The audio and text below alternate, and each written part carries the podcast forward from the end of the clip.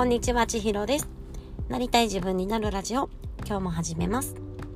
このラジオは、えー、ギャラップ公式ストレングスコーチの私千尋がそのコーチングを軸としたサービス構築の試行錯誤や好きや得意を生かしたキャリアのヒントについてお話をしております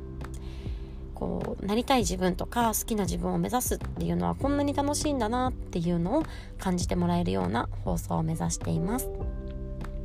今日は5月の7日金曜日ですね。はい皆さんはいかがお過ごしでしょうか？ゴールデンウィークが明けてちょっとお仕事をしてでまた明日明後日お休みという方も多いんじゃないかなと思います。で今日のお話なんですけれどもあの価値観っどうやって明確にしていくんだろうっていうお話をしたいなと思っています。今回ねこのラジオのタイトルを、えー、副業開始がゴールじゃないんだよっていうようなタイトルをつけさせていただいたんですけれども、えー、私は今ですねあのストレングスコーチングをこう提供させていただく中でこういろんな方のお悩みだったりとかお話に触れることがあります。で私と同じように多くの方は今後のキャリアだったりとかそそこにねあの自分の強みとか得意を生かしていきたいっていう風に考えていらっしゃる方もいてなので今後の働き方とかキャリア構築とかこう自分の得意を生かした仕事を生み出すこととかも含めてそういったところをお考えの方がすごく多いなっていうのを感じております。でそれについて、まあ、得意を得意なことだったりとか才能を明確にしあの気づいていただくことっていうのかな。あのお話を伺う中でこういうことが得意ですねとかこういうことが才能ですねっていうのをこう気づいていただく機会だったりとかなんかあそこを活かせばいいんだって分かっていただくような機会っていうのはコーチングセッションの中であの提供できるようになってきてるのかなっていうふうに思うんですけれどもじゃあねいざ本当にそのキャリアを実現していくっていうところはこの今私が提供しているサービスではうんとサポートができていない部分になるんですよね。なのでそこをなんかどうやったらなんかやりたいことの種を育てていくことだったりとか自分の強みや得意を生かしたキャリアってここかもって思った部分を実現させていくところがなんかどうやったらできるんだろうなっていうのを最近考えていました。でそのキャリアを実現させるもっともっと手前のところの一歩でなんか誰かへのギブだったりとかそのねギブをお金を払ってギブしてほしいっていう人が見つかったら、まあ、そこでねこのビジネスがスタートするわけじゃないですか。なのでそういう副業を始めるみたいなことも含めてなんかできないかなっていうようなことを考えているんですけれども。でもねそれに対してあそれだけじゃダメだなっていうのをすごく感じるんです。あの副業を始めるとかこう理想のキャリアをスタートすることだったりとかうんと自分の得意を生かした仕事ができることってこの人生の通過点の中の一つなんですよね。なのでここをゴールのように設定してしまってはいけないなっていうふうに考えるとじゃあもう根底のこの人生の価値観だったりとかこの人生において何を大切にしていくのかとかそこをこう明確にこう自分の言葉で定義づけしていくことっていうのが大事なんだよなっていうのを感じていました。でもそれってすごく難しいですよね。でそんな中ですねあのぜひ聞いていただきたいなっていう思う Voicy があるのでちょっと今日はご紹介させていただきたいんですけれども、えー、精神科医の家具俊先生という方が、えー、 Voicy で精神科医の心に聞くラジオというチャンネルを、えー、やられております。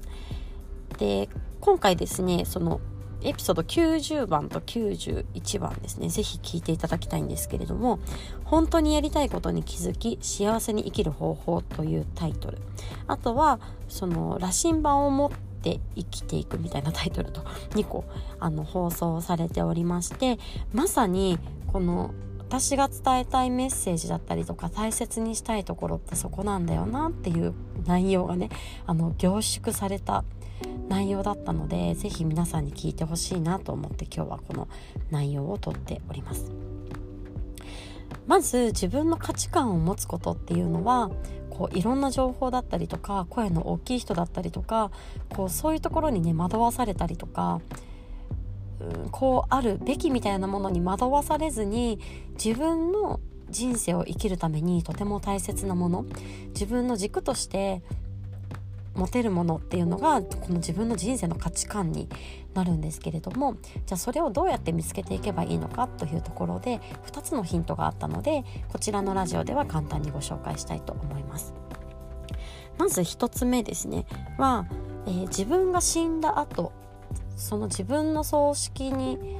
参列をしてくれている、まあ、お友達だったりとか家族とかが自分のことを何というふうに語ってほしいかっていうことです。ちょっと想像してみませんか？こうもしかしたらこれ結構有名なワークなのでこう何回か考えたことある方もいらっしゃるかなというふうに思います。でこれはね答えがあるわけではないですし一回これと決めたら変えちゃダメっていうものでもないのでなんか思いつくままにこう書き出してみることが大事かなっていうふうに思うんですけれども私の場合は今ねパーッと思いつくのはなんか最後までこうワクワクし続けてたよねちーちゃんはみたいな感じに なんか言われたいなとかなんかずっと夢を追いかけてたよねとかなんかずっと未来に希望を抱いてたよねとかなんかそんな風に思われたら嬉しいなっていう風に思うんですよね。でそれがきっと私がものすごく大切にしたいことにつながっていく私の価値観なんだと思うんです。このワークの他にえっと、この価値観を10個の領域に分けて考えるというのも、えー、このラジオの中で教えてくださっているのでそれもちょっと簡単にご紹介したいんですけれどもまずは1つ目、えー、結婚や恋人親密な対人関係においてあなたはどうありたいですか？ということ。2つ目は子育て。3つ目は家族関係。4つ目は友人や社会関係。5つ目は社会やキャリア職業。6つ目は教育や個人的成長。7つ目はレクリエーションレジャースポーツなどの趣味の部分。8つ目はスピリチュアリティ、えー、宗教について。9つ目は社会貢献。10個目は、えー、健康やウェルビーイング。この10個の項目において自分はどうありたいのか何を大切にしたいのか何が譲れなくて何をどうでもいいと思っているのかそんな風にこう思いつくままにこう書いたら誰かが喜ぶだろうとかこう書くと正解だろうとかそういったものはもう全部無視して自分の心のから湧き出てくる思いつくままにこう書き出してみるっていうのが大事ということでした。これは私もですねこの自分の価値観を考えていく中で結構この子育てだったりとか出産後大きく変わってきている部分もあるなっていうふうに思います。でこれ何をどうすればいいかというとこの価値観をですねたくさん書き出していただいた中で今の現実と大きくこう違ってる部分ってありますよね。それがこう生きづらさだったりとかこの幸福度を下げる要因になっているっていうことなんです。私の場合は例えばねその家族家族関係みたいなところでいくともう家族全員で揃って夕飯が食べれる時間が幸せだなとかそういう時間を増やしたいなっていうふうに思っていますしうんだからね自分がこうイライラしてるんじゃなくてフラットな状態でこう笑顔で過ごせる時間を増やしたいなっていうふうに思ってるんですね。でも実際は、うん、仕事がすごく忙しくてうん余裕がなくなってそれにそのせいでなんかニコニコいられない時間が増えてしまうことだったりとかあとはその仕事ですねの選択の仕方において家族で過ごせる時間がものすごく少なくなってるっていうことに気づいたんですそうしたらじゃあこのキャリアをその自分の価値観の合う方に変えていこうっていう風にうん行動を起こすことができるんですよね。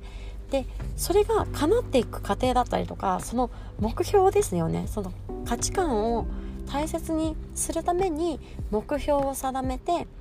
それがそれを実行していく。その過程がとても幸福度が上がることだなっていうふうに思っています。ちょっとこの話また長くなりそうなのでその価値観と目標とそこの道のりっていう部分についてはちょっとまた明日お話ししたいなって思うんですけれども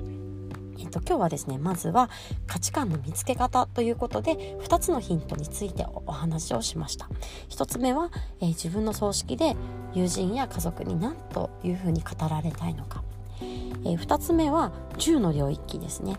それぞれにおいて自分の価値観大切にしたいこと譲れないポイントありたい姿は何なのか。それをこうちょっと自由に書き出してみましょうというお話をしてみました。というわけで今日もちょっと長くなっちゃったんですけれども最後まで聞いていただいてありがとうございます。今日また皆さんが一歩でもなりたい自分に近づけますように。